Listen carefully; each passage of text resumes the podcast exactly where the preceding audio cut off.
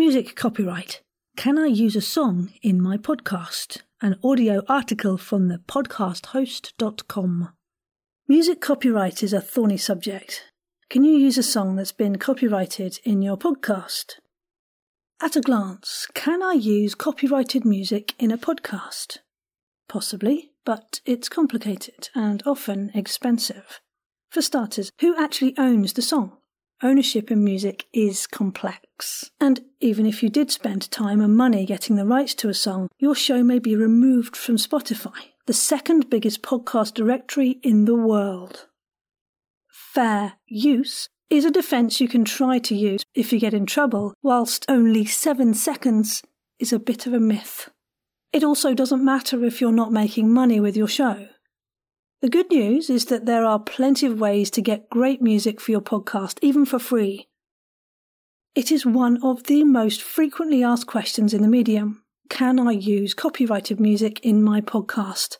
The short answer is no, but as is usually the case in podcasting, there's a little bit of it depends. It's important to stress that we are not lawyers. I can advise here based on experience and info I've learned over the years, but ultimately, you should work with a legal professional if you're going to go down the route of using copyrighted music in your podcast. We have an interview with the entertainment lawyer Gordon Firemark on Podcraft titled Podcasting Law Stay Legal and Protect Your Brand. It's well worth a listen if you want a deep dive into the ins and outs of the legal process. So, can I play copyrighted music in a podcast? All right, so the short answer isn't quite no, it's closer to don't. Sure, it's not impossible, but you'd need the permission of everyone who owns the music. Music rights are complicated. There are things called mechanical rights and performance rights, for starters. Let's say your pal writes a song, then her friend's band play and record the song. Then they're signed by a record label and the song features on their new album. You want to use this song on your podcast. Who do you approach? Who do you pay? The first person you'd pay is a lawyer to help you figure out who else needs to be paid. Then the owners of the song will want answers to questions like how many times will it be played and where will it be available? Uh, as you can imagine, these questions are virtually impossible to answer in the case of podcasting. What if you only want to play part of a song? Well, you'll often hear things like, it's alright so long as you use seven seconds or less. This is a bit of a myth. If you play five or six seconds of a copyrighted song as your podcast theme song, you're in breach of copyright. What about fair use? Fair use is a defence you can use if you get in bother for playing copyrighted music in a podcast. It also seems to differ a little depending on what country you're in. Where a fair use defence might stand up is if you play a segment of a song for educational, criticism, or commentary purposes. It's much less likely to be valid if you're pulled up for playing copyrighted music as your podcast theme tune. I'm not making any money with my podcast. Well, music copyright laws are no different for not for profit podcasts and shows that don't monetize. This one isn't a valid defense, I'm afraid. I've already bought the music commercially. Well, another defense that's been touted in the past is, but I bought the CD! When you buy copyrighted music commercially, you're paying for the right to play it for your own entertainment at home, in the car, etc. If you still own a CD, take a look at the small print on the sleeve. I guarantee there'll be something around how you can't play it in public. Bottom line is, without an additional license, you wouldn't be allowed to play it in a small shop, let alone stick it on a podcast episode.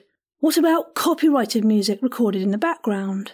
Well, there's an incidental inclusion defense for when you've accidentally recorded some music in the background of your podcast. Say you're recording an interview in a coffee shop or outside a music venue and you capture part of a song as actuality. You'll likely be excused as you aren't setting out to record it specifically for personal gain via your podcast. That said, you can't use that as an excuse when you play the first 20 seconds of Yellow Submarine at the beginning and end of every episode. Will podcasts playing copyrighted music have limited audiences? Well, the biggest place podcasts are consumed by far is Apple iTunes. Then, in distant second but still with a large listener base, is Spotify, both directories are music distribution services too. That means they are wary of anyone playing copyrighted music on a podcast on their platform. It's possible to get a pass from Apple if you can show them you've got the permission and licenses. Spotify, on the other hand, seem to take a more hardline approach. It doesn't look like they want any podcasts playing songs on there. Obviously, there's a difference between playing some intro music in a transition or two to playing entire song after song after song. Again, that's why this is so complicated and probably better left alone altogether. The key takeaway here, though, is that if you play copyrighted music on your podcast, even legally, then it may be difficult to grow a decent sized audience. When does a song go out of copyright? This is another tricky one because it varies from country to country. 75 years after a song was published or 70 years after the death of the artist are two criteria we hear regularly. You should never take these as gospel. These laws can be fluid and change year upon year depending on what's about to go out of copyright and who currently earns from it. Always seek advice and clarification from a legal professional before using a song you believe has gone into the public domain. There's also the question of the performance and recording rights. If you find a song that is in the public domain but it was performed and recorded by a band a few years ago, then they own the rights to that version. You couldn't just go ahead and use it without their permission. Does your podcast need copyrighted music to be good? This is a question worth asking yourself. If your show doesn't open with Bohemian Rhapsody or Welcome to the Jungle, will it still be good? Will your podcast really live or die on this factor?